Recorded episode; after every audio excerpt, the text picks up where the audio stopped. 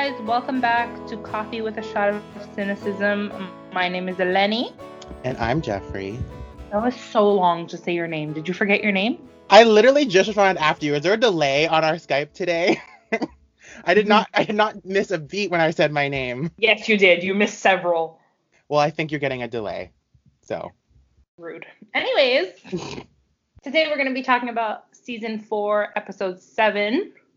Jeffrey, please provide us with a title. Um, the Festival of Living Art. Good job, Jeffrey. Didn't require that one. I know off the top of my head. Actually, I didn't remember. Didn't have to look at my notes or even write it down. You know what's funny though? The the actual event is called the Festival of Living Pictures. Yeah. In the episode. I feel like art. I feel like Living Pictures is kind of vague though.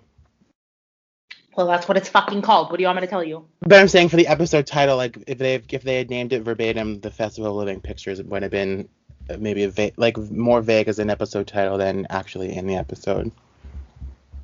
Why would it be more vague? I don't know. At the town meeting, he's like, "We're hosting the Festival of Living Pictures," and you're like, "Ah, episode title: Festival of Living Pictures." Uh, because I don't know. Do I look? Do I look like the Sherman Palladinos to you? Moving on. Even though they don't name every episode, there's other writers. It's true. there are other writers involved, and we keep singling them out. Poor guys. Okay. um, we wanted to talk about. What did we want to talk about? Um, how this episode is was the only uh was the only acknowledgement that the show ever got by the Primetime Emmy Awards. Yes. Um, so it got outstanding costumes. Understandably so. Only at like but um like on oh it actually won. I thought it was only a nomination. It did win. No, it, it won. Yes. Yeah. Um yeah, which was definitely worthy worthy of the nomination and the win. I think the Emmys should have should have acknowledged the uh, performances by the actors over the course of the show. Mm-hmm. But as we've said, I think we've addressed this like a bunch of different times. Like, um, I think dramedy shows were kind of still finding their place in major award categories in the 2000s and like maybe they weren't they weren't sure uh, which like which concrete box or genre Gilmore Girls fit into. Was it comedy? Was it a drama? Because it was both you know? So yeah um yeah we've talked about it before in the sense of well we've talked about how the Emmys is kind of rigged obviously.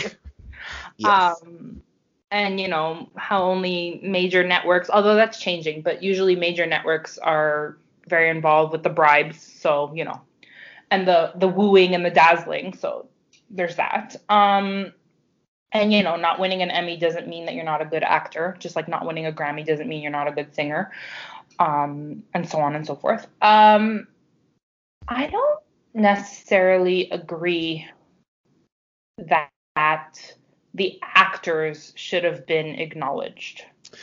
I think Lauren Graham should have been acknowledged by the Emmys for this, in my opinion, and also Kelly Bishop. Those two, so, in my opinion.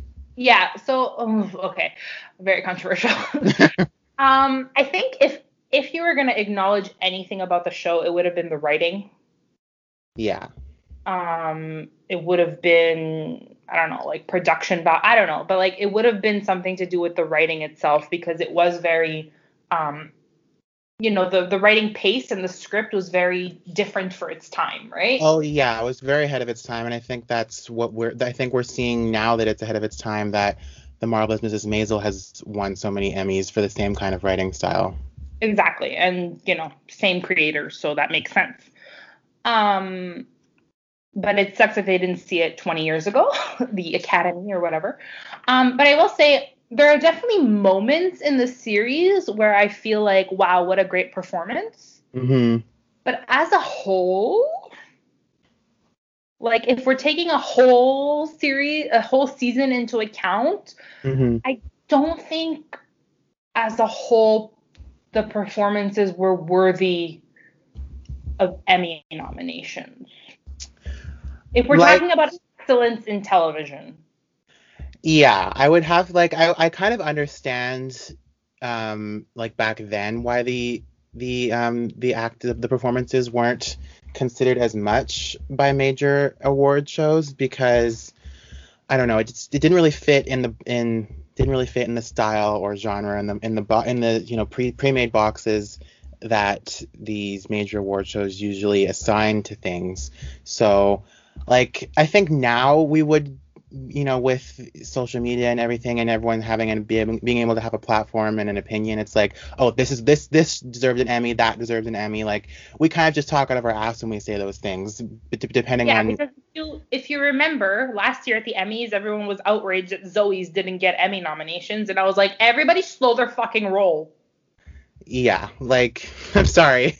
Like just we, because you like something doesn't mean it's emmy worthy yeah, so like that's a that's a perfect example of something that has a passionate fan following. Still don't understand why, but um, something that has such a passionate fan following, everyone just immediately jumps to oh Emmys, and that I think that discourse is accelerated a lot by you know social media like Twitter and Instagram, but mostly Twitter where it's just like oh Emmy, like you know we can screen record, grab a clip, be like look at this, like oh this performance deserved an Emmy, whereas like in 2000 three, it's like, yeah, okay, you watched it, you didn't watch it, you missed it. Like it wasn't as it wasn't as like always in your in our faces as much as it is now, you know? Yeah, for sure. And I think so. I'm just looking at the 2003 Emmys. Mm-hmm. Uh, this would have been nominated in the 2004 Emmys actually. So let me look up 2004 Emmys.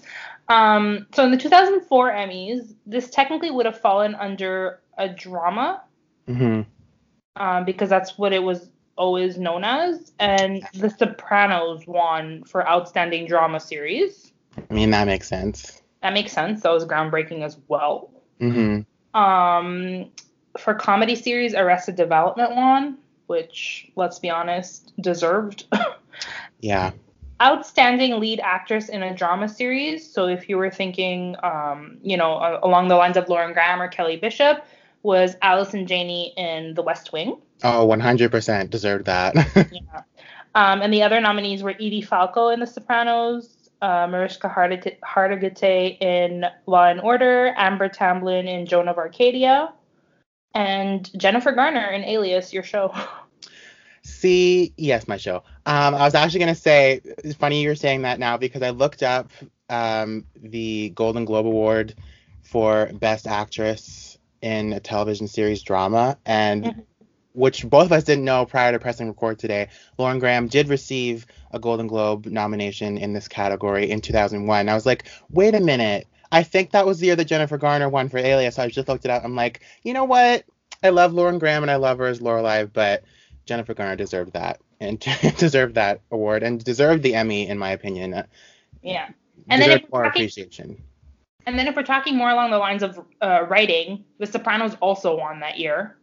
Yeah. And they were nominated uh four like listen, it was four episodes, five nominees, excuse me, and four out of the five nominees were Sopranos episodes.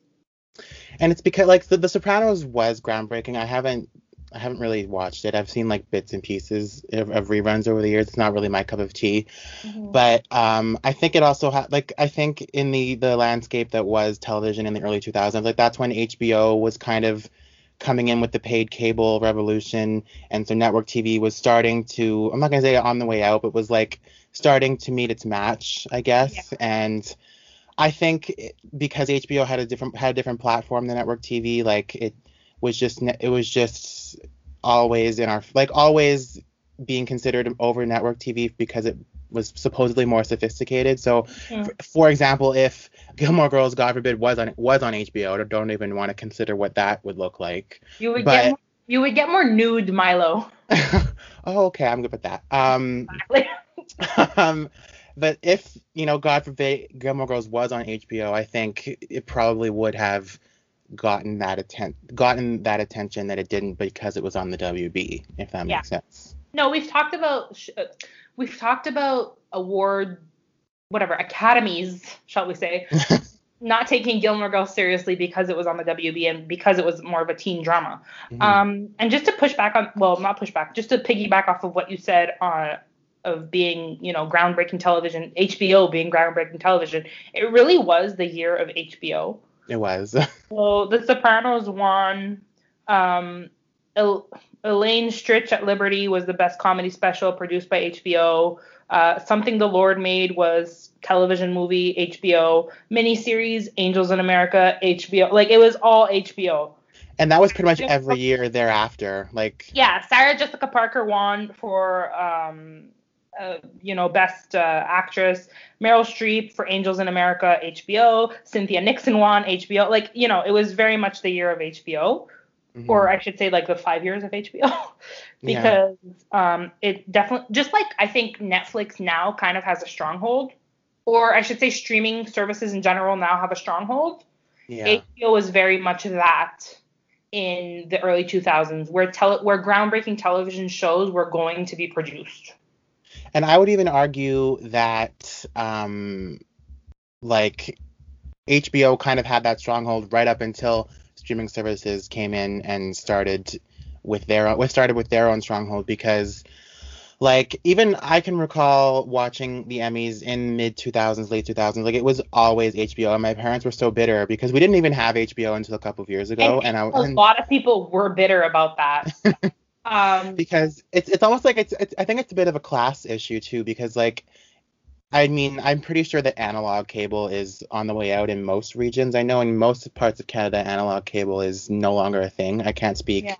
for the rest of North America, but like in the 2000s it was a privilege to be able to afford a paid cable channel like HBO, you know? So like if you didn't if you weren't you, you, you didn't have the means to afford paid cable, that what that meant that you weren't worthy of watching groundbreaking television. Like it was a bit of I like people's bitterness was was justified, I think. well, I think the bitterness that people felt back then at not being able to sh- to watch television shows that were considered excellent Mhm. um, is a lot of the bitterness that we're seeing now in older generations. Oh yes. yeah at not being able or not not being able but not having the means or the the technological know-how to Mhm. access all these shows on streaming networks yeah. so i know when marvelous mrs maisel won a bunch of awards both uh, last year and the year before i was hearing a lot of well oh, i don't want to pay for prime just to watch marvelous mrs maisel Mhm. you know um same thing with like hulu shows so canada doesn't have hulu so a lot of the shows that we we miss out on a lot of shows unless they're picked up by canadian streaming services. Yeah. and crave has done a really good job of kind of picking up the slack but there are still a bunch of shows that have won awards that we don't have access to unless it's by illegal means you know? Yeah. so um yeah it's it's all coming for full circle at this point you know? Um but yeah so in conclusion do i think that the show was overlooked? Yes do i think that the actors and actresses were overlooked Okay, I have one last thing to add to that um, discourse about about actors being overlooked, in my opinion. mhm. Um, and this ties in with um, a post I made on our Instagram page last weekend um, about about a short-lived sitcom that I discovered did existed. I'd never Yeah. known. Um, I'm sure you did because you know you you you see all. Um, thank you thank you for acknowledging that she's the oracle. She carries all the knowledge. Um, but so in 1996, um, Lauren Graham once starred, co-starred on a sitcom called Townies alongside Molly Ringwald and Jenna Elfman, and it was canceled after 10 episodes. I think there was 15 in total, and five were unaired. So it didn't didn't, didn't do well at all. Mhm. Um, but I but it's funny that I found I found that out when I did because a couple of months ago or before Christmas last year actually I was watching Dharma and Greg for the first time with Jenna Elfman and a lot of people in our Instagram comments had said like oh I see a lot of Lorelai's mannerisms and things in Jenna Elfman's acting style on Dharma and Greg. I'm like, oh yeah, the influence is definitely there. They they were super similar in terms of being quirky. And now that I found out that they were both on a show in 1996, back when they were both nobodies, because Molly Ringwald was the only really notable name at that time. yeah Um, it's funny now that I think about it because Jenna Elfman got a lot of Emmy nominations on Dharma and Greg, rightfully so. She was great on that.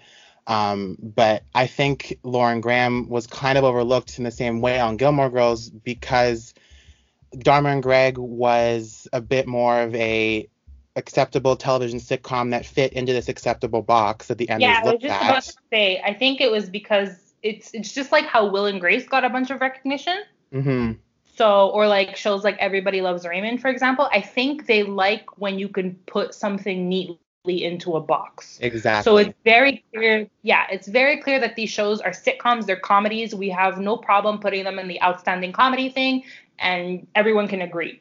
Whereas where there's when it's a little bit more nuanced, like it is with a show like Gilmore Girls, I think they're just uncomfortable with the whole thing because because of the backlash that they might face by putting it into either or, you know? 100%. And I, I think I even argued that, that Desperate Housewives was the same it was the same kind of deal where it was which box does it fit into? Is it comedy or drama? But it's both. And I feel like only now with the rise of HBO and streaming and shows on streaming services, it's like the Academy, at least the Television Academy, is realizing like, oh, okay, comedy and drama don't always just fit into into two separate neat boxes. Listen, you're gonna calm down with your Desperate Housewives because Edie Falco, is that her name? No, Felicity Huffman. Yes. Who the fuck am I? Uh, Felicity Huffman was nominated twice and won once. Okay. I know she was, but I'm saying like in general. Okay, never mind. But I know she won. I'm just saying no, that I'm joking. I just like teasing you with your Desperate Housewives. it's just that Desperate Housewives was always anytime that it was nominated, it was in, it was considered a comedy series, and to me it excelled much more as a drama. So in my opinion, no, think, she was nominated in drama. was she? Yeah. I thought it was comedy. Anyway, okay. Whatever the case may be, it's it's fine. But I think we can agree that um, fuck the Emmys. No I'm kidding. but I, mean, I will I will echo I will echo what um, Mike DeCenzo said when he came on our podcast uh, a, few Yeah. months, a few months back about how we asked him like what's your take on Gilmore Girls not being acknowledged a lot by the Emmys. He's like that it's just I loved I loved how he was just not phased by the question. I was just like, yeah, so what? Doesn't mean it's not it doesn't mean it still wasn't a good show for its time. Just because the Emmys didn't acknowledge it doesn't mean squat, you know? Exactly. Exactly. And listen, at the end of the day, we still have to realize that a bunch of these voting bodies, Mhm. um, they don't really reflect audiences a lot of the time, right? No. So I, I want you to think back. Everybody close your eyes and think back to a time where you were like, I know none of the movies in this Oscar category. Oh. Because you're like, what is this obscure bullshit? For the movies that you necessarily like, you're allowed to like them, and just because they haven't been acknowledged in any way doesn't mean that they're not good, and doesn't mean that you shouldn't like them. Um, but that being said, I will say that a lot of the actors and actresses on Gilmore Girls have gone on to do great things. yeah. Um, you know, Alexis Bledel is now an Emmy winner, so is Melissa McCarthy. Um, Kelly Bishop, I think, was already a Tony winner when she first started in Gilmore Girls. Yeah. Milo Milo Ventimiglia has been nominated multiple times. You know, like your your favorite actors and actresses have gone on to do great things. hmm Scott not really. And if I may be that bitch for one more second, uh, Felicity Huffman won for Outstanding Lead Actress in a Comedy Series. Thank Okay, you. so- Thank you. Thank you. Thank you. All right. I thought I said drama. It's fine. Um. All right. Shall we? Shall we uh, proceed yes, yes, we shall. with the episode? Shall we? Yes. Let's do it. So before, actually, before we proceed, can I say something? Mm-hmm. This episode is very baby heavy, Yes. and I would like to say, Fuck babies. no, shush. I would like to say that there is a new baby in the family, in my family. hmm There's baby Leo, who was just born, hmm and he's so cute, and I love him already. And I wanted to say welcome to the family to baby Leo. Well, welcome, Leo. Hopefully, when he's old enough, he'll listen to our podcast. I hope he doesn't. I say a lot of re- rude shit in this podcast. we do. And- we both do. And Leo, your name is much better than fucking Davies, okay? or Colgate. Or Colgate. I can't believe he actually thinks that his wife is gonna let him name the fucking baby Colgate. Hmm Like I that, think that was like I think that was the running joke. It was like the child is not gonna be a it's not gonna be a girl. Yeah, but that's the thing. If my if my wife told me, yeah, no problem, you can name our child Colgate, I'm like, she knows something I don't. Yeah, Whatever. Just you know, Jackson's fucking dumb. Anyway, okay. Um. So the episode opens with Rory and Lorelai. Rory back at home um, to do laundry, yes. and the band auditioning guitarists for the to replace Dave, basically. And Lorelai's clipping coupons. And Lorelai's clipping coupons. That's where I was getting to. And Rory thinks that this is a travesty.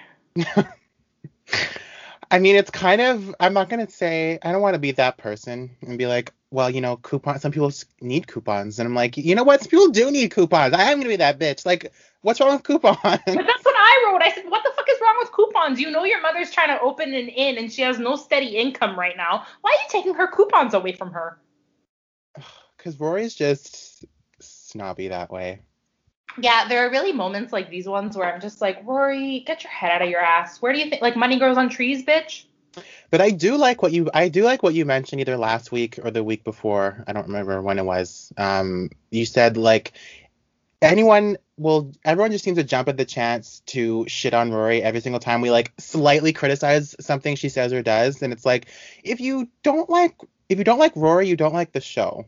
Like if you like if if she bothers you a couple of instances throughout the show, like that's different because every like every character on every show you've ever watched pisses you off at one time or another. But if you Mhm. hate the character all the time, it's like why why are you a fan of this show?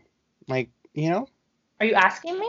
No, I'm just saying in general, like rhetorically. Like I like what you I like how you I like how you pointed that out because it seems to me that every single time we criticize Rory, even the slightest, like in, in only one instance we criticize her. For example, it's like everyone all, on the internet loves to just jump on the bandwagon of ugh Rory, fuck Rory, ugh. It's like mm, maybe you should check yourself. That's all I have to say about that. Reevaluate. yes, reevaluate. Yeah, no.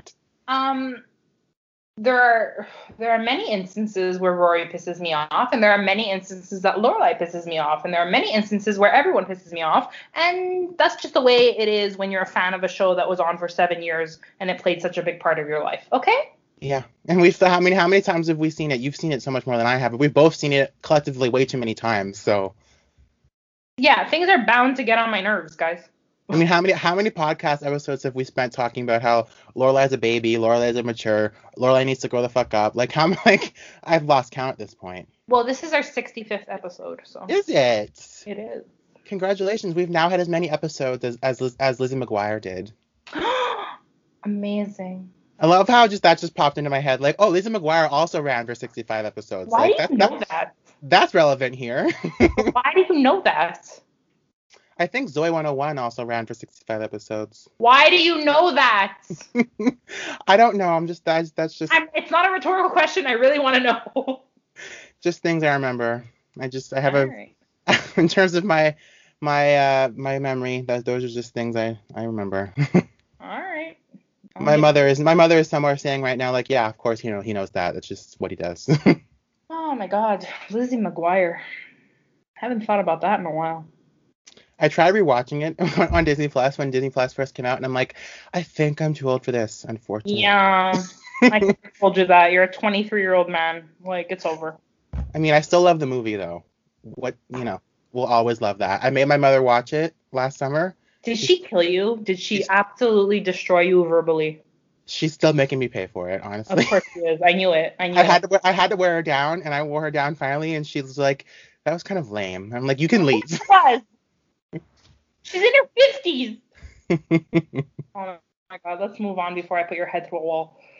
All right, so we meet Beau, which is Jackson's brother. Who um I don't nobody likes. Yeah. So I recently saw a confession on the Gilmore Girls Confess page. No tea, no shade, no pink lemonade. I hate that page. yeah, because a lot of the confessions are not really confessions. But anyways, It's stupid. That's a stupid page. I'm sorry. If you listen and you and you run that page, I'm sorry. I don't mean to offend, but I hate your page. Okay. Okay, you're gonna take it down several notches. Because of course we don't want to offend. And I don't think the owner of the page or the person who runs the page has any control over what people send in, right? And some of them are interesting, I'm not gonna lie. All right. I'll give you the floor. I'll give you the floor on this one. No, some listen to me. Some of them are very interesting. Other ones, I'm like, that is not worthy of a post. like, that's not a confession. You're just saying words. yeah. Anyways, but there was a post on the confessions page that um, was really perfectly timed because as I was watching this, it came up. And they were saying that Jackson's brother, um, you know how he's complaining that he missed time off work and that he gets time and a half on Saturdays because the baby was supposed to be there, blah, blah, blah, blah. So the person was like, I actually don't blame him for being upset Mm-hmm. um, because, you know, work is work kind of thing. Yeah, okay, but then like go back to work then. Like say like sorry, would love to be here, but I can't afford to miss another day of work. Like love So you. yeah, that's the thing. That's what the person also said. They were like, you know, maybe he shouldn't have said it so vocally if he just like either shit or get off the pot kind of thing. hmm But it's I don't think it's unreasonable to say like you asked your brother to be here for the birth. Maybe make sure that like she's in labor before you ask him to come. Yeah, exactly. Like that's to me in my brain. Like if it would never be, in, I would never be in that situation. But if you know, um, I was having a baby, um, I and I wanted to, you know whoever in my family to be there, I would pretty much wait and call you when she's going into labor. Like if she's maybe she's going to the hospital and it's going to be another 24 hours, but at least like we're at the hospital. If you want to come, you can come. You know. Yeah, but anyways, it was just like I get it. I get where you're coming from, but seriously, just shut the fuck up. Either leave or shut the fuck up. Um, but that brings up the whole storyline of the midwife. Um, and I have a question for you. Mm, oh boy. Yeah. Do you think that Colgate is a shittier name than Bruce? That's not what I thought you were gonna say. Oh, what do you think I was gonna say? I thought you were gonna ask me my opinion on midwives, and I was gonna say I honestly don't know enough about you you know giving birth or giving birth at home to have a f- fully formed opinion on on midwifery, if that's. Midwifery.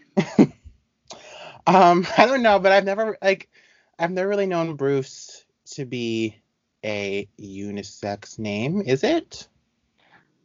I don't. I don't know. Anything could be a unisex name, right? I mean, I don't know, but Bruce fits this woman very, very well. Yeah, she scares the shit out of me. she has to be the creepiest midwife ever. Like I would not feel comfortable giving birth to my child with you. I'm sorry. Okay, Like, so here's the thing. Fun fact: Leo, my mhm, new nephew, um, his parents had a home birth mhm. because his mommy is a doula. Oh, okay, that's who that's who he belongs to. Yeah, he belongs to. Yeah, that's who he came out of. Um, but in any case, they they she had a very long labor and whatever. They ended up at the hospital. But from everything I know about midwifery and doulas, um, you should be very happy and like calm, and not like yelling at people to go get fucking balloons to serve the baby. What do balloons do to serve the baby? I honestly, you're really barking up the wrong tree with all these heterosexual questions. I mm, I'm but I'm just like, she scared the shit out of me. I feel, but I feel like that's the. I don't know. I feel like that's what Suki would need, honestly, because Suki's just so flaky and all over the map that like she would need someone that intense to just bring her to earth and be like, it's time now. You listen to me. Yeah, so okay, yes, I do not disagree with that. hmm I definitely think you need somebody I definitely think Suki has the type of personality that needs somebody to be like, shut the fuck up and push, right? Yes. Um and that was made evidently more clear when she rushed over to Lorelai's house at one in the morning and was jiggling the baby. It's not coming out. I was. yeah, well, it's not gonna come out like that either, you fucking idiot. But anyways, um, so I agreed at that point, but I still don't like. I don't think when you picture a, a midwife or a doula accompanying you on what is supposed to be one of the happiest days of your life, I don't. I don't picture somebody like Bruce. No, I really don't. Bruce makes my asshole clench. exactly. No, okay, no. And then Bruce is getting on Lorelai's case because she's apparently her aura screams anti midwife. Yeah. Okay. I don't know. I, mm, okay. I don't know what that. I don't know what that means. What do you mean? Like. I mean, she wasn't wrong. Lorelai thinks it's gross. No, but like, who are you to be like, this your aura screams anti? Like what? I'm more I'm more of like, who are you to say that next time she comes around she has to cleanse her aura What? and leave the negativity at home? Like, go fuck yourself. I mean, on the one hand, yes, leave the negativity at home, but also just like, you're not my you're not my mom. You're not my mom. That's such a shitty thing to say. well, you know what I mean. Oh God. You're not my mom. You're not my mommy. well, she's not. Like Bruce needs to get off her high horse. Okay, yes, that's true. Um, but yeah, no, I did not like the Bruce storyline. Um, also did not like Jackson's justification for why they wanted a home birth. I mean, what was it? Was it was kind of both their justification, like hospitals are so cold and germy, or something. Yeah, and even though it was a joke when he said it, I know that he, I, it's still so fucking dumb. Like I just at this point, anything Jackson does, I'm like, jump off a cliff. Like I can't. like, oh, and you're you're zero chance of bringing home the wrong baby. I'm like, really, really, Mm. really. Get fucked. I hate him. Okay, never mind. Um, okay, so the actual festival, hmm um, the paintings in the actual festival. Yes. I lost my train of thought. Long pause. Long pause, like when you're thinking about your name at the beginning. Oh my gosh, there was a delay. I literally did not skip a beat. I wish someone else was in the room with me to, to confirm. Well, there isn't, and it's my word against yours. Ugh. Um, what I want to say. So sad. Okay, whatever. We'll just we'll pick it up from Kirk being a dick, but also hilarious. I mean, I I feel like what you were was what you were getting at, how the paintings and the living pictures are creepy as fuck, because they are. Um. uh. Like, like the Last Supper was disturbing. Like that makeup is n- well, yeah, they had to look ashy. I know, but it's no, it's it's, it's a no from me. Okay, but you can't deny that it's a cool concept.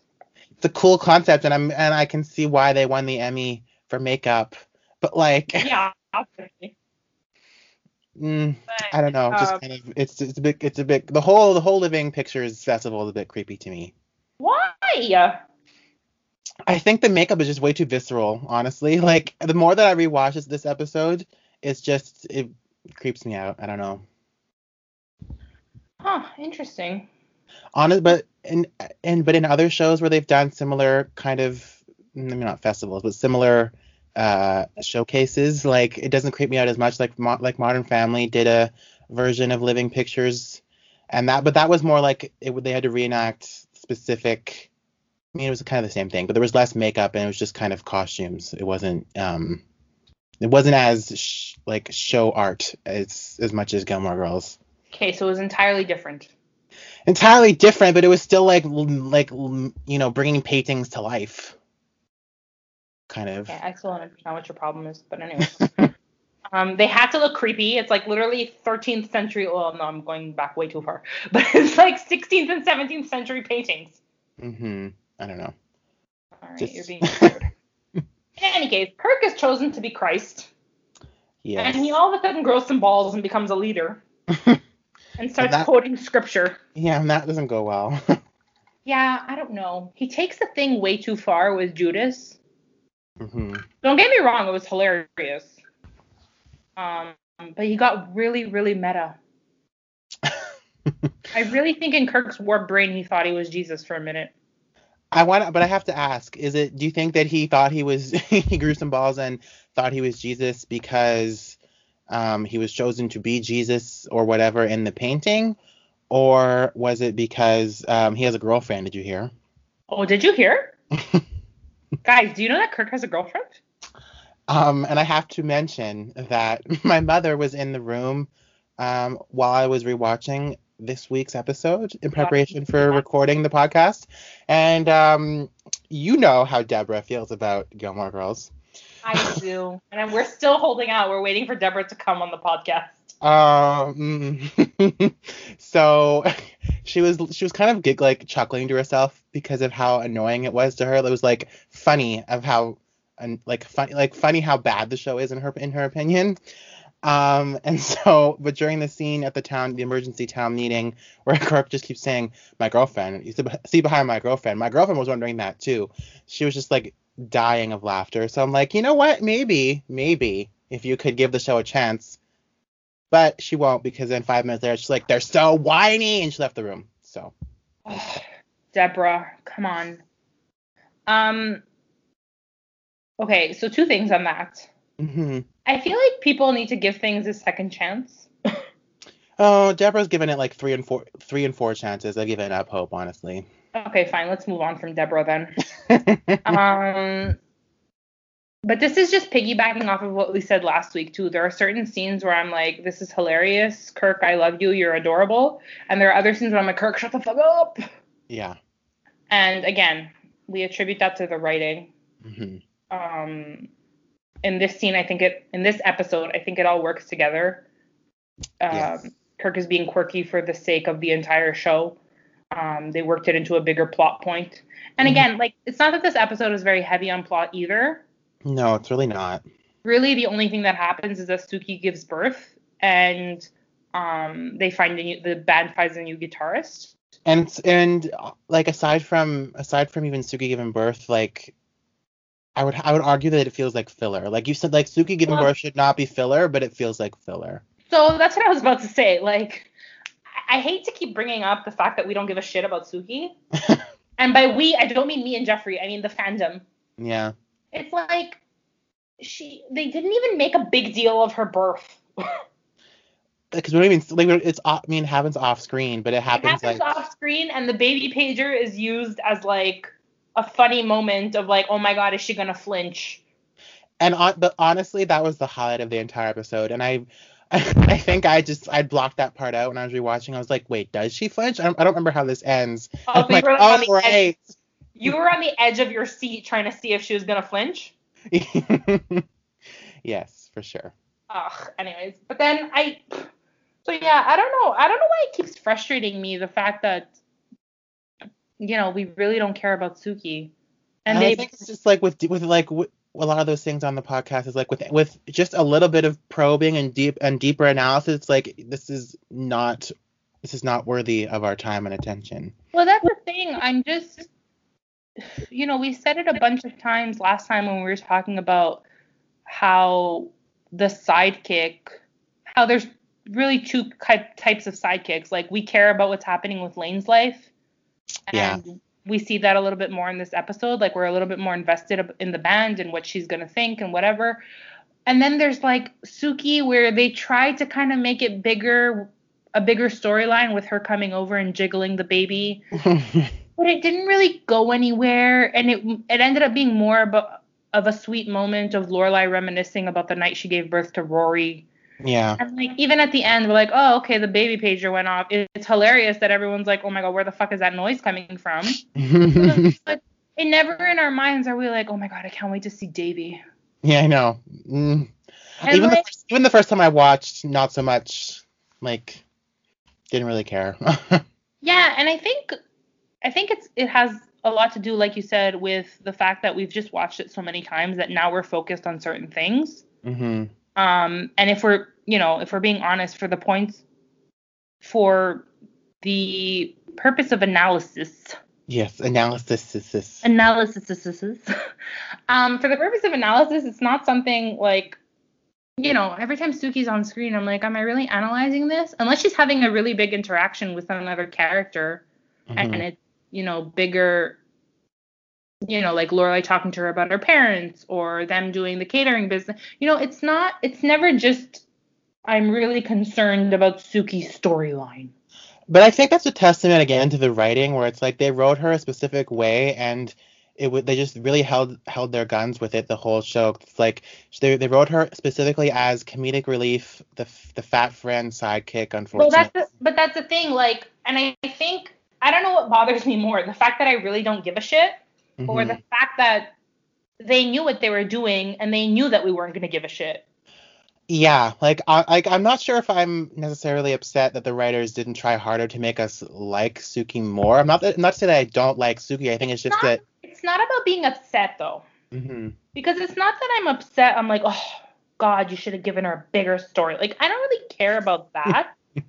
it's more the fact that like, why did it have to be her?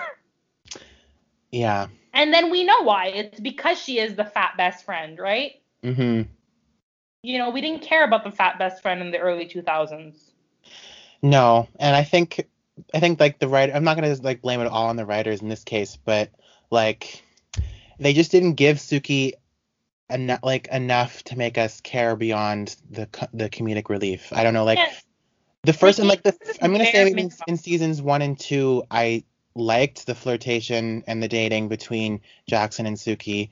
And but but even but even but even then when, once we started analyzing it, it was like okay, you two are annoying. I need to get I need to Yeah, and it didn't go much further. no, I'm like, you need to figure your shit out. And I realized, like, I think it was written in a standard Stars Hollow kind of way where it's like, okay, you're either extremely cute one one day or extremely annoying the next. And Exactly. the, the amount the, the amount that we've given to analyzing Suki and Jackson, we realized like, okay, the more we the more the digger we deep, the digger The we deep, we deep. the deeper we dig, yes, go on. um, we realize, oh my gosh, what what even? I'm completely flustered. I'm completely flustered now. Um. The digger we deep. the deeper we dig, we realize that Suki and Jackson are just garbage. Yeah. And I don't know. I don't think we we ever really get back to. I mean, I think definitely we have some interesting storylines in the coming seasons hmm um, with Suki and Jackson. I think um, I think season five, like I think it's kind of there in season five. I think it's non-existent in season six, and in season seven with the whole vasectomy thing coming out, it gets a little bit more interesting. Yeah. But it's never really something that we're we care about. We're like, oh, a scene with Suki and Jackson. I would argue I would argue that my emotional investment in Suki and or Jackson peaked when they got married. After that I was like, okay. Yeah, I I honestly think I'm not even trying to be funny. I think like when she asked him out and they started doing their dance back and forth, but Mhm. then they were a couple, I was just like, okay, is that it? Like, Pretty much. We're done? Okay, cool. And then I saw that her wedding dress didn't fit, and I'm like, they don't even give a fuck about her. I'm like, yeah, they're like, take that tablecloth and wrap it around her. Which is not funny when you think about it, but unfortunately. No, it's not because I really, I really feel like they just didn't know how to dress bigger ladies back then either, right? They didn't even make an effort. Probably. Anyways, it's just a very, very frustrating thing to think about. I have to wonder what like what direction the character would have gone in if Alex Borstein had played Suki as originally planned.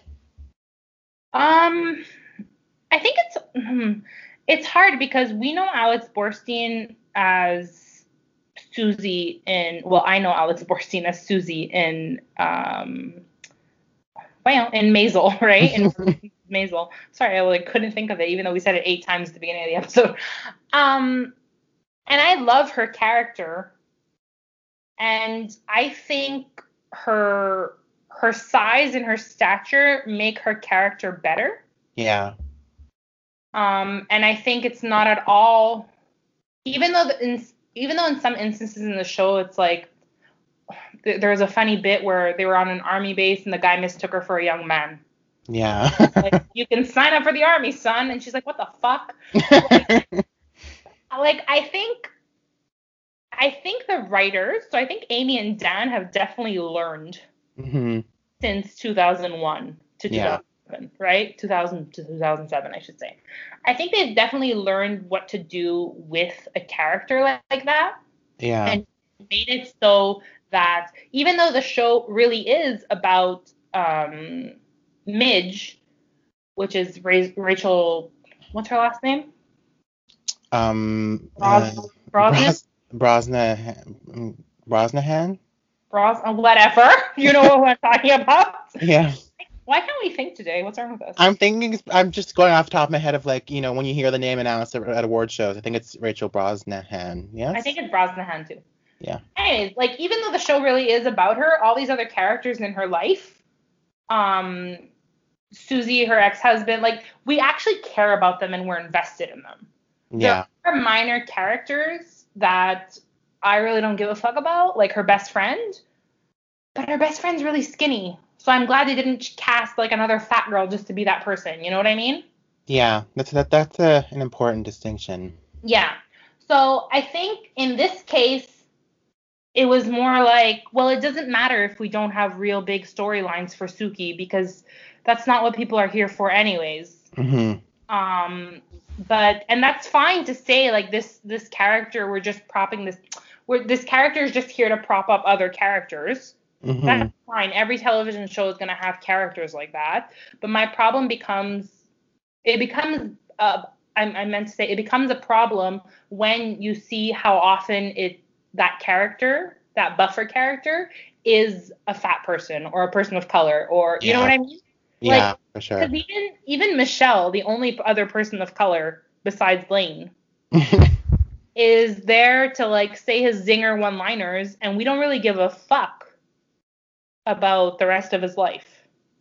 Pretty much, and even then, I'd have to argue that since we've since we've just you know dissected Michel and, and concluded that he was pretty much gay the whole time, I'm much more invested as as I rewatch, even though he he and I have a love hate relationship. Um, Mhm. like I'm more invested in Michel and his bitterness because I'm like, why? Like sometimes I'm like, why are you such a bitch? And other times I'm like, yes, you're hilarious. Whereas Suki's just kind of more or less the same all the time, and I'm Yeah. not. I'm just the, like the emotional investment peaked after she and Jackson got together. I'm like, okay, cool. And next. Yeah, thank you. Next, basically. but on the top, but on the topic of Alex Borstein, I'd have to say, I mean, I've seen her in a bunch of things. She's one of those actresses that pops up in almost everything. Um, Yeah. But in my conscious, I remember her best as Drella on the first few episodes of of. Gilmore Girls. So in my head, I'm like, imagine if Drella was Suki, and I'm like, that would have been a very different dynamic. Yeah, but do you think you would have been more invested? What? Do you think you would have been more invested? Um, I don't know. I mean, like, I think it would have been a very, it would have been a very different spin on the character. It wouldn't wouldn't be the same character. It would be a completely different one.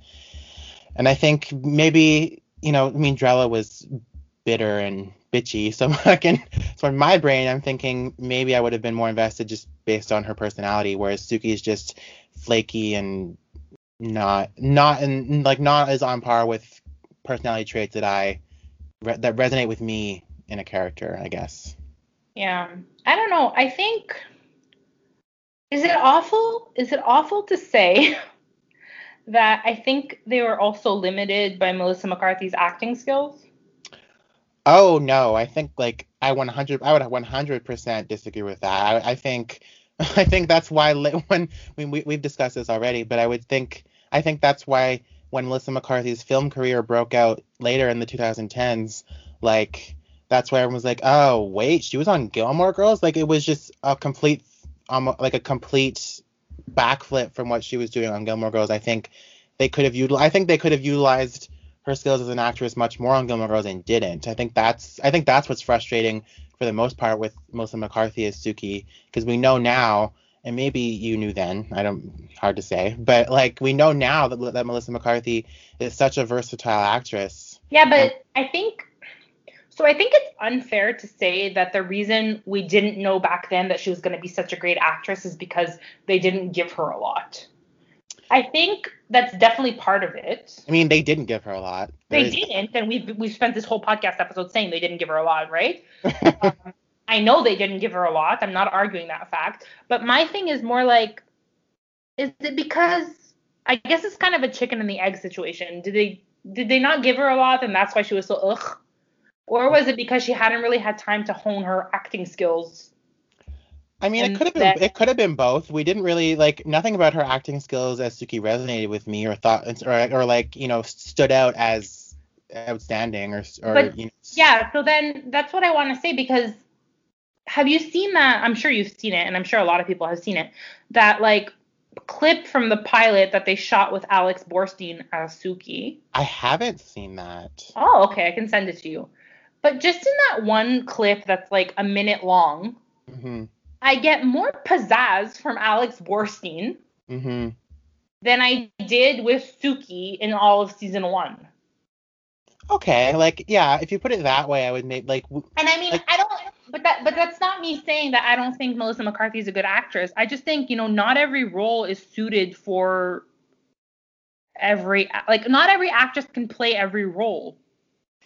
Right? Yeah, like I think yeah, I would definitely argue that even in 2000 when the show first started that Alex Borstein probably already had a firmer grasp on her stick as an actor. Yeah. Um, she just she just seems way more confident in everything she does. Yeah, and not and not to say that Melissa McCarthy was necessarily unconfident as Suki. I think it like I don't know. It's hard. Like now, I'm second guessing myself because we know, like we know now that Melissa McCarthy shines in specific roles, but maybe like maybe she took maybe like obviously she was their second choice for Suki because they wanted Alex Borstein, and um, I don't not remember not not recalling right now why that why that didn't work. I think she took another job or something. I don't remember. Um, but uh, she was definitely Melissa McCarthy was definitely their second choice. So I I would have to now think is it because that she you know hadn't hadn't you know honed her skills as an actress yet was still developing as an actress probably you know she was she spent seven seasons on a network show and then did two other network shows before becoming a gigantic film star. So, yeah. you know, it it could it could be. I have don't, don't I don't really think of it that way because by the time I watched Gilmore Girls for the first time, she was already such a well-established film actress, you know. Yeah. So, but you know, if I find I just I just think like she's way more guarded as Suki. Mm-hmm than I've seen her in anything else. I don't know if it's a confidence thing. I don't know like if once she graduated from like I've been an actress on a television series for 7 years, like I know I've got it kind of thing and maybe she gained a little bit more confidence. Mm-hmm. Or I don't know if it's really just the material and she felt like she couldn't go anywhere with it. I don't know. I ha- I mean we could argue this all day, but I'd have to say in conclusion, but also um I think it's a bit of both. Maybe could yeah. like maybe it could have been she was still developing her skills as an actress. Suki was her breakthrough role, I'm pretty sure. Um, yeah. so her first her first you know her first notable credit, shall we say, and then um uh, but I also I also think that the material was just what it was and I think yeah. she probably she probably did with it what she could and we only only later once she had material that she felt either she felt more confident in as an actress or more confident in in the material itself. I think only later did we realize like, oh shit, she is amazing, you know? No, for sure. Um, I do have to say though, have you seen that new movie with uh, her and Octavia Spencer? No, but my aunt was telling me my mom to watch it, and I was like, it looks really silly. Like it looks, it looks silly. Of course, it's silly, but it looks, it looks dumb. uh, Apparently, it's awful. and of course, it is. It was like, you know, me and Netflix. It's made for Netflix. It's like, ugh. I know. You I even, even though Netflix does churn out Oscar nominees now, I understand. I'm just saying, like, you see the preview, it looks silly. It's just silly by nature. They're not all winners, as I said in our story the other day. um. Okay. Um. What do you think of this new guitarist? So you have yeah. issues. You have issues with Gil, and I want to hear them. Oh, I don't know if I have issues with Gil. I think I think it's really weird that Gil would want to play with a bunch of 18 year olds. Why though? Um, like I Okay, I think I have an issue with the band in general, and that's why it makes me have an issue with Gil. okay. And the reason I say that is because like you're a bunch of 18 year olds. Um, I think like we never we know Zach's not going to college. I don't think Brian's going to college. Lane's in her Seventh Day Adventist college that she fucking hates. Um, and they're just like playing in a garage trying to find another lead guitarist because what? That's going to be their big break when they find a lead guitarist like things are going to happen. Like i just i have issue with the fact that there's this isn't going anywhere. Well i mean I can't speak for Brian or Zach because we don't really, they're not really the main focus of this story.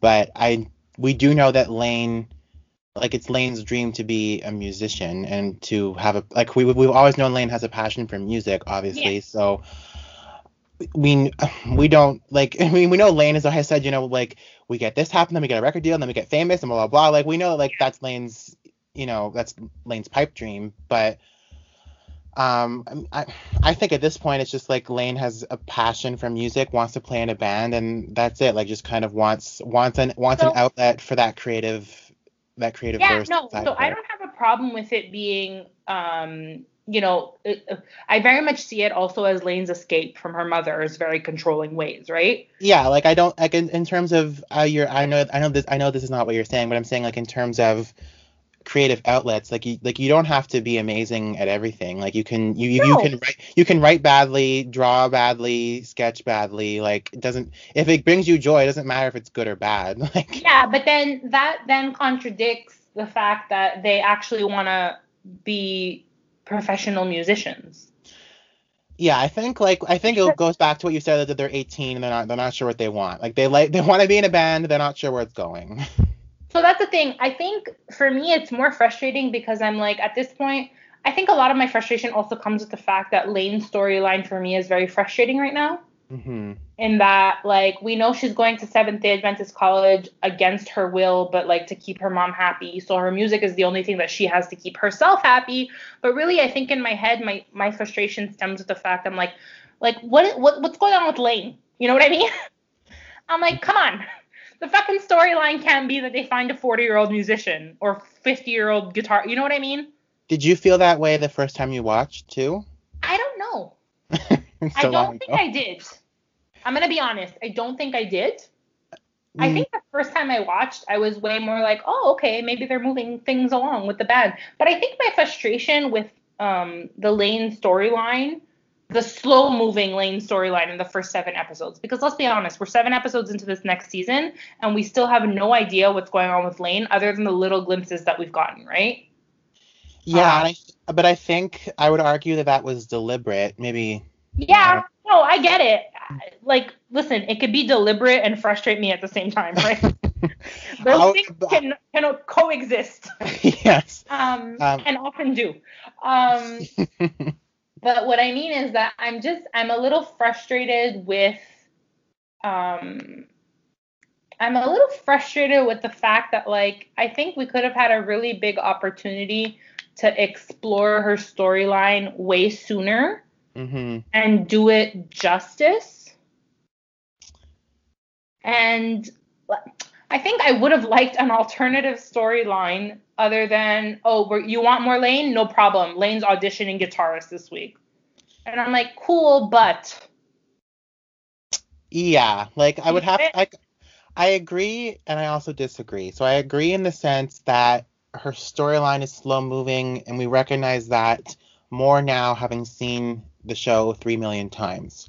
Yeah. But I would disagree in the sense that um, I, I would disagree in the sense that it's dissatisfying as a fan of Lane because I think Lane, similar to our, our previous never-ending discussion about Suki, I think in the same way they wrote Lane as a supporting, you know, prop for Lorelai and Rory, so to speak, like a supporting, like a true supporting character, like there for the purpose of propping up other people. Mm-hmm. But then they added, there was a lot of more, there was a lot more nuance to Lane's character in that we saw her struggle at home, like she was just she stuck out she stuck out like a sore thumb in her conservative Korean family. Like that yeah. was very and like for younger viewers and especially I think that I think that storyline is very ahead of its time in this in the sense of you know not fitting in with your conservative ethnic family. Yeah. But that but for younger viewers, I'm sure then and, and especially now, it's that's that's compelling and that's what draws us to Lane and wants and like wants us and want we want to know more about what's going on with her in her personal life in comparison to auditioning the band. But I but the more that I watch, I'm re- I realize that Lane's purpose was very clear and they stuck to that in the same way they stuck to it with Suki, where they didn't really deviate as much and so I think in this sense, knowing knowing what comes later in season four for Lane and the whole blowout and showdown with her mother that we were we were waiting four seasons to happen because we we'd seen we'd watched four seasons of her hiding her true self from her mother. And I think, and if I can interrupt you, I think that that's where my frustration lies.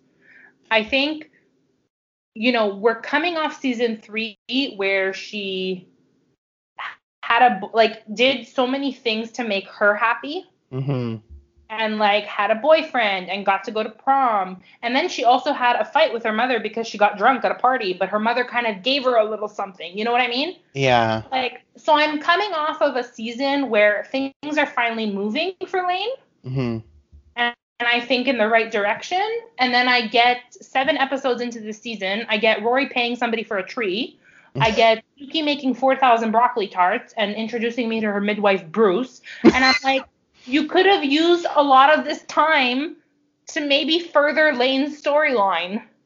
Okay, yes, I don't disagree with that, but all I was gonna say before was from a strictly casual viewing standpoint, like I'm not watching for analysis, I'm just watching to help me fall asleep at night, as everyone knows. That's what I that's usually when I watch Gilmore Girls. Like the more every single time that I've watched season four, what I like about Lane's storyline is that it's it's a slow burn, and it's I think it was written that way on purpose because it's like it like you, just just now you're frustrated that they've spent seven episodes and not giving us anything in Lane's story as opposed to the end of season three where we're getting so much. But now we're not getting anything, and I think it was purposely written that way as a slow burn leading up to the you know final showdown, shall we speak, with her mother, the ultimatum with her mother, that we've been waiting four seasons to happen. It's like, oh shit, this is actually going down. Like Lane and Mother are actually having it out. Like this is this is actually happening. And I think they I think they wrote it that way on purpose. Like they get only gave us crumbs of Lane for the first few episodes of season four, and then later when you know shit goes down, it's like, oh, they're actually giving us what we've what we've been waiting for for four years. Yeah, I think I think maybe my fear, especially when first watching it, mm-hmm. was mm-hmm. that they're gonna turn her into a Sookie. Yeah, okay, I can see that. Like, so then I think that if we're gonna bring it back to Gil, um, my then my fear becomes like, if they're not gonna, because at this point when you're watching it for the first time, you don't know what's gonna happen with her mother, right? Mm-hmm. Um, so then my fear then becomes, well, just like I don't give a fuck about Sookie, I don't want to have to turn around and say I don't give a fuck about Lane because we were doing so well in season 3 mm-hmm. And we're finally giving her character and her relationship with her mother a chance to grow and to explore that a little bit more and all that nuance. Um, I don't want that to go away. Mm-hmm. And I feel like by just giving me an episode, again, we said it, it was kind of a very filler episode with the festival and everything. But even the fact that you went through the trouble of giving her a storyline, a major storyline in this episode, but you made it all about them finding another guitarist, I'm just like, ugh. Yeah. So I think that's where it lies. Um, so I don't like. I'm. I'm actually. I'm kind of m- agreeing with you more now that you've explained it. Um, yeah. In terms of the fear that Lane will become a Sookie. I don't think that happens in season four. Um, no, all. But like you could understand my apprehension going into this episode. Like after this episode, if you've watched it for the first time and you're like, well, what the fuck are they doing to her? Yeah, for sure. And I would, uh, but I'd also, you know, I'm gonna jump way ahead now. But when you, but once you said you're, you, you worry, you worried that uh, Lane would, would be turning into a Sookie type character like this but the same kind of thing happens with lane in my opinion like in season six and seven like i exactly. as soon as like i'm sorry as soon as she and zach get together i'm like okay my emotional investment in you is over and i don't yeah. know maybe that maybe that speaks more to my tastes and my views as a viewer because i don't think that's true though no again i think that was deliberate and we're gonna and we're gonna get like i don't want to get into it now mm-hmm. How i feel when lane got married but I think it was done deliberately mm-hmm. to frustrate people. Okay. And that's all I'll say about it. because uh, then this episode should be titled Season 7 with a sprinkle of Season 4. Um, no, I would. I, to, I for sure agree that there's a lot of things that are done deliberately to be annoying. Like I think that's yeah think that's part of the tr- the quirk and charm of Stars Hollow. Um, yeah. But I, But it's but in terms of like why we get upset over um over like Sookie and Jackson or later Lane and Zach getting together, like I don't know, maybe it's because I mean I can't speak for you, but for me, like in my own personal taste as a viewer, I'm thinking, okay, great, like you married the first guy you met in your small town and you lived had kids and lived there for the rest of your life, whoop you do. Like to me that is not my that's not the path in life that I would per, that I would choose and that's like kind of just being stuck in your small town kind of. So maybe that's like for me why Sookie and Jackson are annoying on another level is that like, oh okay, great, you're just in your own little bubble of heterosexual nonsense stuck in your mm-hmm. quirky small town. Same thing with Lane because we see that more in the revival of how her life kind of goes. Yeah. So, you know, it could be like I think different things in every show resonate differently with every person. So For sure, yeah. Like the reason why you get frustrated is different from the reason why I get frustrated. So mm-hmm. um, but I think we can all agree, going back to the beginning of the episode, when Lane dunks her head in the sink, that's everyone right now. Like that's that, about everyone's yeah, I was gonna say that is me right now. I can't deal anymore as like cases keep going up and I can't find vaccine appointments for my patients and I'm like losing it. I just feel like coming home and sticking my head in the oven sometimes. Like I can't. I can't. Well, uh, see if it was see if Amy Sherman Palladino was here right now, she probably would have made some kind of Sylvia Plath joke out of that. So.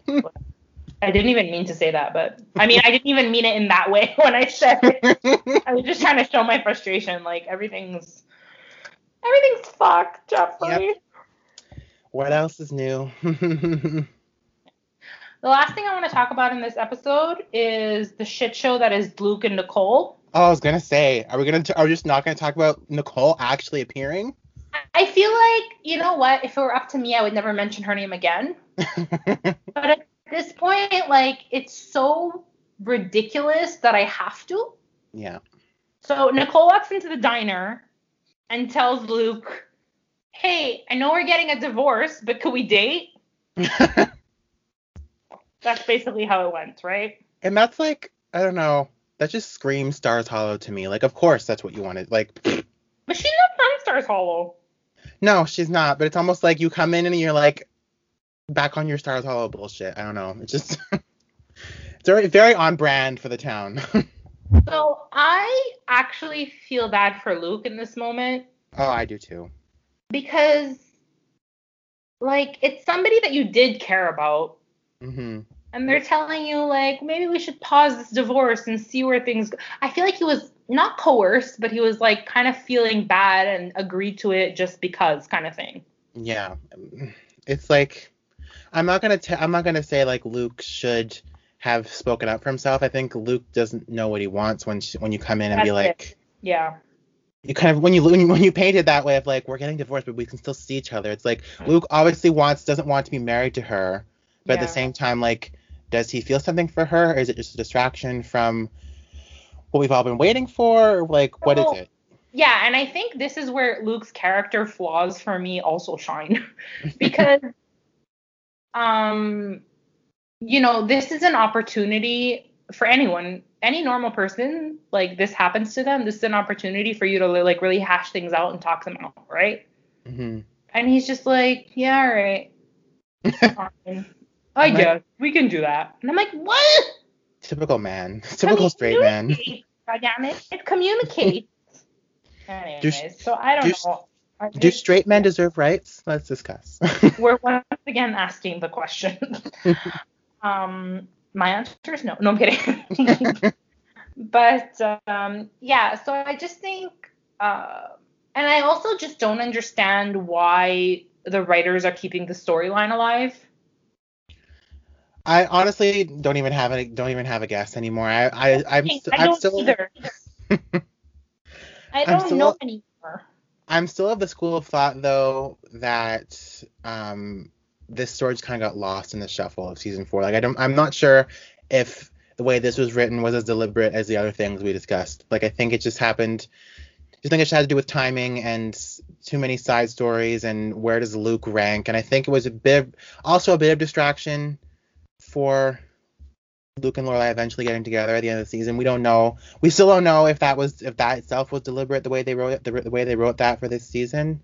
Yeah, but, so this is that this whole Nicole storyline, like you said, kind of got lost in the shuffle, and they were just like, mm, what can we do with Luke before we build the anticipation of him getting together with Lorelai? And Yeah. instead of introducing maybe somebody else to, you know, up the ante a little bit, they're like, well, we can kind of delay his, de- you know, like I think they were just, it was one of those things where they were in the writers' room and they're like, everybody throw out your shittiest ideas, let's go, let's go.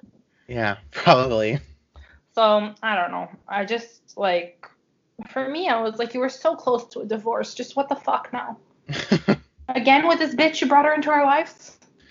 It's, but it's so toxic to like have someone a approach you be like, let's get divorced, but let's also like date, and then he's like, okay, sure. Like, where's your self-respect? That's what I'm saying. Ugh. Anyways, it was just yeah. Um, the last thing I wanted to mention, um, just as a way to of of of further proving the fact that you can watch a show millions of times and still keep noticing new things. hmm Um, so Taylor's the MC for the festival, Yes. and at one point before he's introducing Andrew's statue, which I forget what statue it was. You remember? I'm, I'm blanking on the name, but I can. I'm visualizing it now as you say it. You're visualizing Andrew turning in the gazebo, yeah. oh yes. Yeah. Anyways, I can't remember the, ta- the the name of the statue or the um the sculptor, but I noticed for like we said, we've seen this show what dozens of times. Um, this is the first time I noticed that when Taylor's announcing the sculpture, the statue, and the sculptor of the statue, he says blah blah blah. The guy from our former ally France. yeah. And I was like, why did you say that? Our former ally. I was like, what the fuck? And then I realized that this was in late 2003 that this aired, hmm and the US had just gone to war with Iraq, Oh yes. and France refused to send troops to back up the US, Right. as did many countries, including Canada. hmm But this just like, like you know how we always joke that Taylor Doose would have been a Republican and a Trump supporter? 100%. Yeah. There's your further proof, ladies and germs. Yeah. So it was just a way for me to be like, what the fuck? Like it's just it's crazy how you can watch a show so many times and still notice things. Um, and it kind of feels magical when that happens. But yeah. Especially now we realize, uh, like, as we've grown up, having watched like watched the show at different ages, you realize now, and we've said it, we've we've noticed a bunch of different times, like the amount of little political jabs that they make starting after season three. Like this is one of them for sure, and you don't even you don't even notice it until you've watched it a billion times. Yeah, and like let's let's be completely honest. You know, I I watched the show when I was younger. hmm Um, so you know, a lot of the the references probably went over my head, and now when I watch it, it's it's much easier. But even this episode, I think they mentioned. Um, uh, oh yeah, I think Lorelai mentioned like John Ashcroft, Mm-hmm. and I was like, who the fuck? I would have been like back then, who the fuck is that? But now I know who John Ashcroft is, right? Mm, Yeah. so it's all these little things that kind of make the show better for you. Even you- then, like for both of us, like you, me probably more than you, because you know the Oracle carries all the knowledge. Um, like there's still so many obscure pop culture references that I don't get. Like I would get it if I looked it up, but like in the moment you're like, oh my god, what, what? and I think no matter how many times you see it, there's cer- there's just so niche. Some of them are just so niche you don't even realize it, and then you look it up later, like what the, f- what was Amy Sherman Palladino going for with that? Yeah. It's but it's cute in retrospect. You're like, she was so dedicated to, to inserting such witty pop culture references. So that that in itself, I'll always love. Yep. She did a damn good job, that's for sure. Which is why we, we should we should be breaking out our Gilmoreisms booklets more often. Everybody. That's true. But they're not complete. They're really not. Like sometimes I'll sometimes I'll, I'll look for one. And I'm like, why isn't this in here? Because it was just like in passing really fast, and you don't you don't pick up on it. Yeah, I'm sad. Anyways, whatever. Um, where can they find us, Jeffrey? Um, they can follow us on Instagram at Gilmore Girls Podcast, on Tweeters at Gilmore Podcast, and should you feel the need to email us, you can do so gilmorepodcast at gmail.com. And uh, we will see you guys next week. Wait, do you want to plug your new magnet? No, it's sold out. oh my god, you sold them all, really? yeah. Oh. That's a lie. There's one left, I think. Pandemic thunder thighs. we we we I I saw an opportunity and I took it. um so Jeffrey and the rest of the homosexuals mm-hmm. were very obsessed with the photo that emerged of Milo Ventimiglia wearing the shortest short shorts. Mm-hmm. so I made a magnet. Cause I'm like, you thirsty bitches. mm-hmm. And um, yeah, I think there's one left, if I'm not mistaken. So, um, if by the time you hear this and it hasn't sold, run along. Run along. The link is in the the our Instagram podcast, and we always post stories anyways. But we're always gonna have new magnets coming out, new funny ones. And I'm sure that most of the most of the people who bought them were not only uh, gay men. I'm sure there. Were, I'm sure most were, you know, lovely heterosexual women who are very in love with Milo. Okay, I'm teasing you, obviously. yes, I don't. But the gays were were very much on that. I can confirm. Honey, the gays were sweating that day. oh my god. Wouldn't you though? Wouldn't you? I you? felt like calling Jeffrey. I'm like, are you next to a paper bag? Place it over your lips. Honestly, when the first time, the first time that I saw it was when you when you when you sent the tweet saying that I was hyperventilating, which I was, but Exactly. I know you. I didn't I didn't even realize until later that like how viral the photo had gone. I was like, okay, there's it'll just go viral in the like the you know the Gilmore Girls fandom, the, the This Is Oh, Us no, fandom. sir. No, no, it was it made major entertainment news outlets. So Yeah, it made entertainment news outlets. It got a whole story written up in I think Refinery 29 yeah. explaining the appeal of short shorts. a lot of things happened. What we can agree on is those are some muscular thighs. Yes, and that Milo is just gifted. Gifted. what did he do to become gifted in your uh, mind? Clearly, clearly he clearly he, he didn't skip leg day. Never skip leg day. anyway, so yeah, if it's still out, if there's still magnets by the time this comes out, feel free to check them out. We're gonna have some new ones available soon. We're always working to see what else you guys might like. We still have keychains available though of uh, Jess's beautiful face and the fuck it Emily drinking. so yeah, head on over to the page. and uh, we'll see you next week. Thank you so much for listening. Bye.